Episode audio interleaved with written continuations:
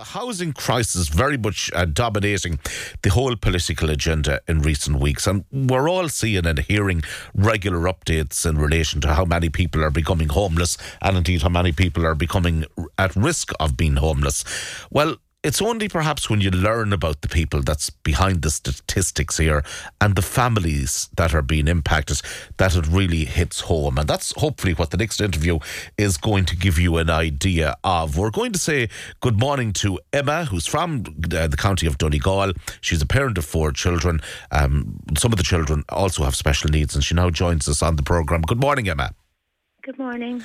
And thank you very much indeed for coming on to the programme. I know this is a difficult time for you and indeed for so many other people like you. As we mentioned from on the outset here, um, some of your children have special needs and you are currently living with your parents in a four bedroomed house. You've been on a housing list for a number of years. Obviously, you would have unique needs and needs for special accommodation needs for your family. Yeah.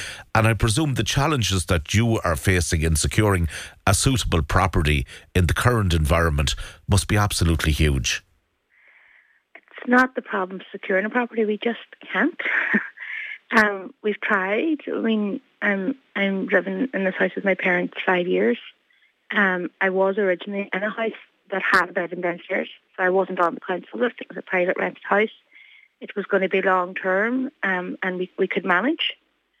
Um, but then the landlords they, they emigrated and and then they they weren't coming back, so they decided to sell the property.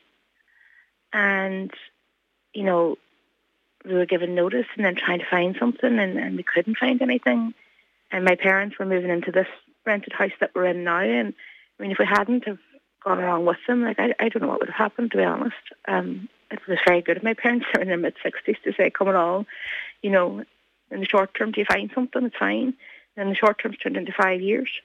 Um, I tried to find anything that we find is two story, um, and we've tried, and it's just impossible. It really is because, yeah, I see, and it's important to say this. I see a lot of, you know, we've had an awful lot of support when when we when this, when this story came out. But you also get the people that say, you know, ah, she probably just wants a big house with a big garden provided for her, but they don't know anything about my children. My children are, well, especially my oldest daughter, is extremely physically disabled, and we're living in a two-story house. Tell me a little bit about the generic condition that your daughter has that has resulted her uh, being in a wheelchair and yet you're living in a two story house and the practical challenge is like for your daughter even to go to the bathroom. Oh, it's, a, nightmare. Um, so two of our children have a thing. So Michaela and and our, our other child um, so two of the four children have a condition called classical Ehlers-Danlos syndrome. So that basically means their collagen gene is defective. So as they get older um, the wear and tear on the body um, their bones start to come apart their joints start to come apart. Um, some people have varying degrees because there's there's different subtypes of this disease, but some people are very profoundly affected. Um, it also affects the the organs, um, the tissue, like their skin would would tear easily, and it, it takes longer to heal. Um, and they they would suffer daily dislocations. Like Michaela especially would suffer. Michaela could suffer up to six dislocations a day easily of different joints. So it's it's a condition. Obviously, it's it's a condition that takes an awful lot of managing, takes an awful lot of care, and yeah, absolutely. you multidisciplinary team. And you have this care. challenge now of you know living with your parents and the strain that that is probably putting on on all the, the extended family unit, if I can if I can describe it that way. Yeah. Um, being in the situation where, where you're, you're you're looking for housing and the challenges that, that goes with that, how frustrating is it for you? How mentally draining is it? God, I, I, I just said to Charlie McConalogue, um, I was speaking to him um, la- last week or over the weekend, last week I want to say, and, and I did say to him, I said, you know, I'm just keeping my head above water at this stage. I said, do you understand that? My, my daughter has just been added, uh, my oldest daughter has just been having had an added diagnosis of a neuromuscular disease. And that in itself, on top of her EDS, is just, I said, you know, we're going now to Dublin for more tests. We have to go to London for tests because some of the tests we need aren't provided here in Ireland. Um, I said, so, and we have to not only go to London for some of these scans that aren't provided here in Ireland, we have to pay for them ourselves. And of course, people say, well, sure, child, of course, but I mean, I'm talking maybe 1,600, 2,000, 3,000 pounds for these tests. And on top of that, you're trying to get a deposit together to get a house. And on top of that, you're trying to find a house. Because I explained to them, if anybody who has a house as adapted for the needs of Michaela is living in it. Okay, if somebody has adapted their house Mm-hmm. for a, such a physically disabled person, for a wet room, for all of these things, they're living in it. Yeah, They're- and they're no not going to leave it. buys a house. Im- impossible, as you mentioned, to find a house. Now, I know the local authority told you they did not have property available. They said to keep a lookout on the, on the private markets and that you may qualify under HAP. But the private rental market at present, and again, to find a particular property with It's the. not re- it- it- it's not. It's simply not out there. Sure, it's not. Well, I said to them, um, I looked at a house that had a bedroom downstairs. The, the bathroom facilities still were upstairs. Um, so, but I just thought at least if I can get a bedroom downstairs, because I'm carrying this child who's 17 years of age. She weighs 77 kg. She's five foot eight, and I'm li- I'm carrying her up 14 stairs every day, and I'm carrying her back down them. I have to carry her out the front steps of the house and back in, and just the inhumane dignity for her. Never mind the physical strain that is putting on her body and mine. But I said to them, you know, when I went to look at this house, the house went up, and within 24 hours, it had over a thousand people looking at it. Sure, that means maybe a couple of hundred applied for it. The landlord's not going to apply to a couple of hundred people. He's probably going to take maybe the first 20 if we're lucky. You know what I mean? And, Yeah. and it's just not going to happen. And and to think that you know, like at this stage now, you know, it's it's too much to lift her out of the bath. So they're saying, you know, you can ha- we'll, we'll, we'll get you a bath board. And that basically means taking Michaela into the bathroom, sitting her on the bath board, and, and washing her down with a shower hose. I mean, where's the dignity in that? Uh, Where uh, is the again, dignity in that? Yeah, completely feel so sorry for you and for your daughter. You mentioned, Emma, how you met with, with, with Minister McConalogue. You also met, I believe, with the Minister for Housing recently. I did, yes. I met him yesterday. How did that meeting go? he came in, he met Michaela. Um, he was very, he was very pleasant. Um, basically because I had said to Minister McConalogue about a letter that we had received and there was nothing he could do. It was a very generic letter. It lacked all empathy. But uh, Minister O'Brien has assured us that he did not know of any correspondence from me. He spoke with Michaela yesterday, and myself and my other children. He said, I was not aware of any correspondence from your family at all. This letter should never have been sent out. Um, so he had said to us uh, that he was going to engage um, with the council and that Minister McConalogue and him would be engaging together with the council and this, this problem would be resolved. He said something. He said the, the capital is there and the problem will be resolved. Did he offer any timelines or what solutions Well, he was going to come up that. with? I said, you know, what timeline are we looking at here? And, and he said, this is going to be resolved, I assure you. And I said, right. I said, because I'm hearing that this could take years. I said, years now. And he said, no, no, no, no, it's not going to take that. And I said to him, okay. Um, so, but I don't have a definitive timeline. But um, it would, to be honest with you, and I'm not being smart, it would need to be pretty soon because I, my other child who special needs, she has EDS, but she's, she's also quite far into the autism spectrum. And the stress on, on her, you know, is exacerbating the challenges that naturally go along with autism.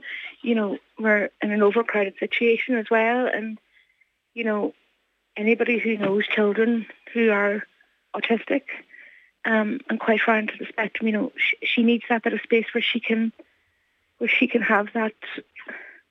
I mean, I'm not asking for a mansion here. She just needs a space where she can go to, to have that quiet time, to have that space, Yeah. reduce the amount of meltdowns. It is. And, It's and it's it's like so im- it's so important for for children. Um, you know, to have that familiarity, to have their own space.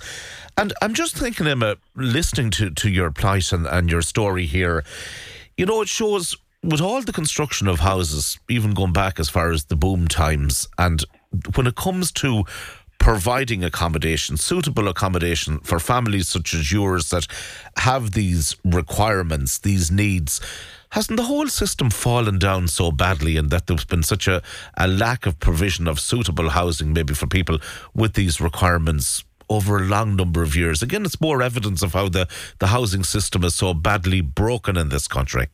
Do you know what? I, I when, when, this came out, um, because at, at, at the start you try not to, to make a big deal. You do. You try just to get on with it. You know, keep your head down, get on with it. It'll sort itself out. That and the fact that I have so much else going on, you're just kind of hoping it'll sort itself out. Because, you know, liaising with different hospital staff and different medical teams and what have you, there's only so much you can process. Um, so you're kind of sitting there thinking, oh, I hope, I hope this will sort itself out. And then eventually when, you know, you, you take a decision that you have to speak out and speak up about this, and then people start contacting you and they start telling you their stories. You just think to yourself, like, oh my god, like when we talk to people, like you're saying maybe they're 15 years on the waiting list, and, and and they know that maybe they have children with no needs or things like that, but they're wait, they're 15 years on the waiting list and they just feel like it's just never ending.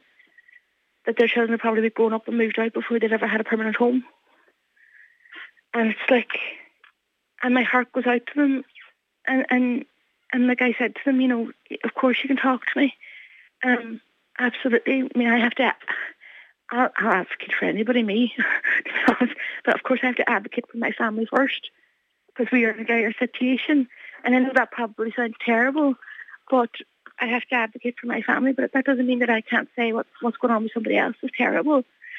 And and I think in a way you're kind of unaware of what because people are trying to just put their heads down and get on with it. Um, so you, maybe you're not aware of even what you know people that you think you know are going through. Like some people that I thought, oh sure, they're they're doing they're doing great, and then they come and they tell you actually now that you've said something, I have to tell you I'm not doing great. I and was just like, going right. to ask you, Emma. Um, uh, uh, I'm, you know, the listeners here were getting so many messages, and people are so sorry that you're going through what you're going through. The, the volume of support is out there.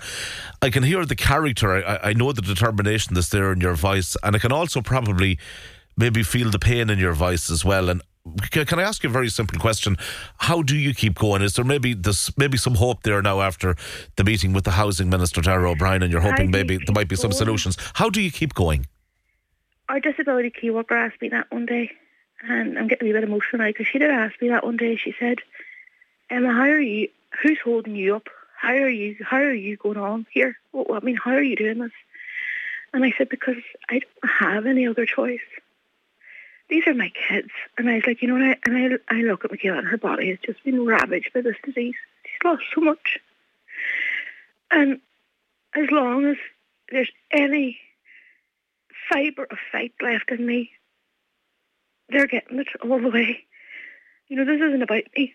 This isn't about me having anything. I mean, if if I if it were just me and my own, if I had to sleep in my car, would.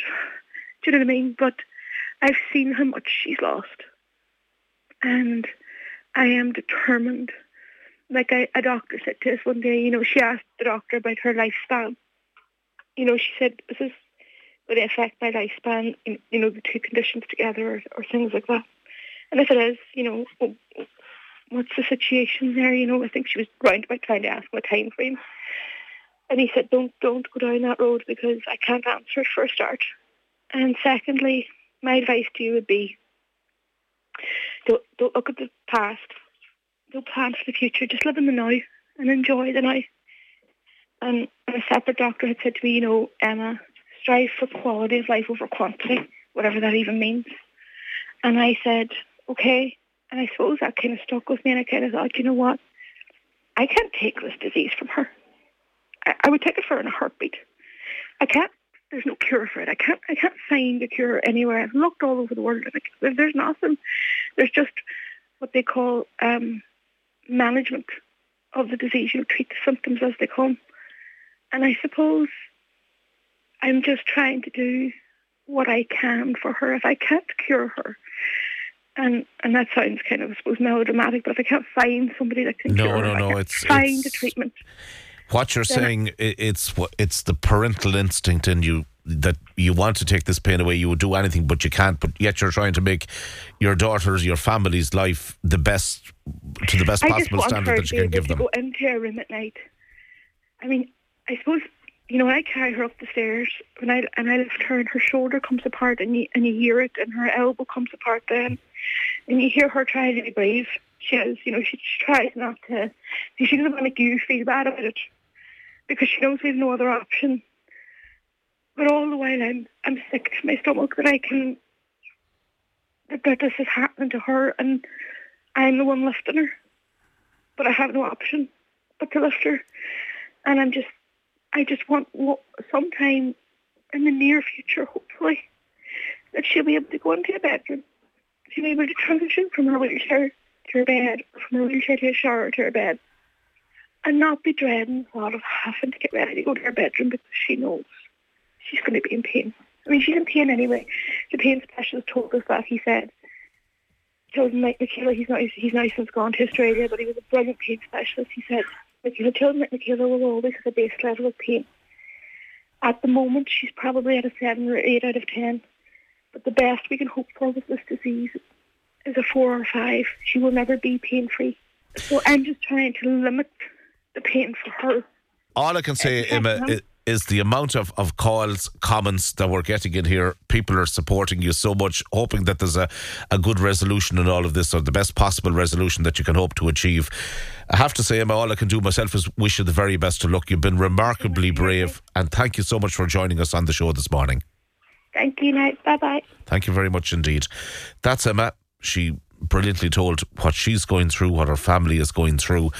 And you know, when you hear a story like that, and you break down the statistics of the, the housing crisis, the accommodation crisis, and we think we have problems, and you hear what that particular lady and her family are going through, it sums up an awful lot. And it probably shows maybe some of the, the problems that there is with suitable accommodation for families with special needs children and the lack of that accommodation. That's probably something that there needs to be a long, hard look taken at.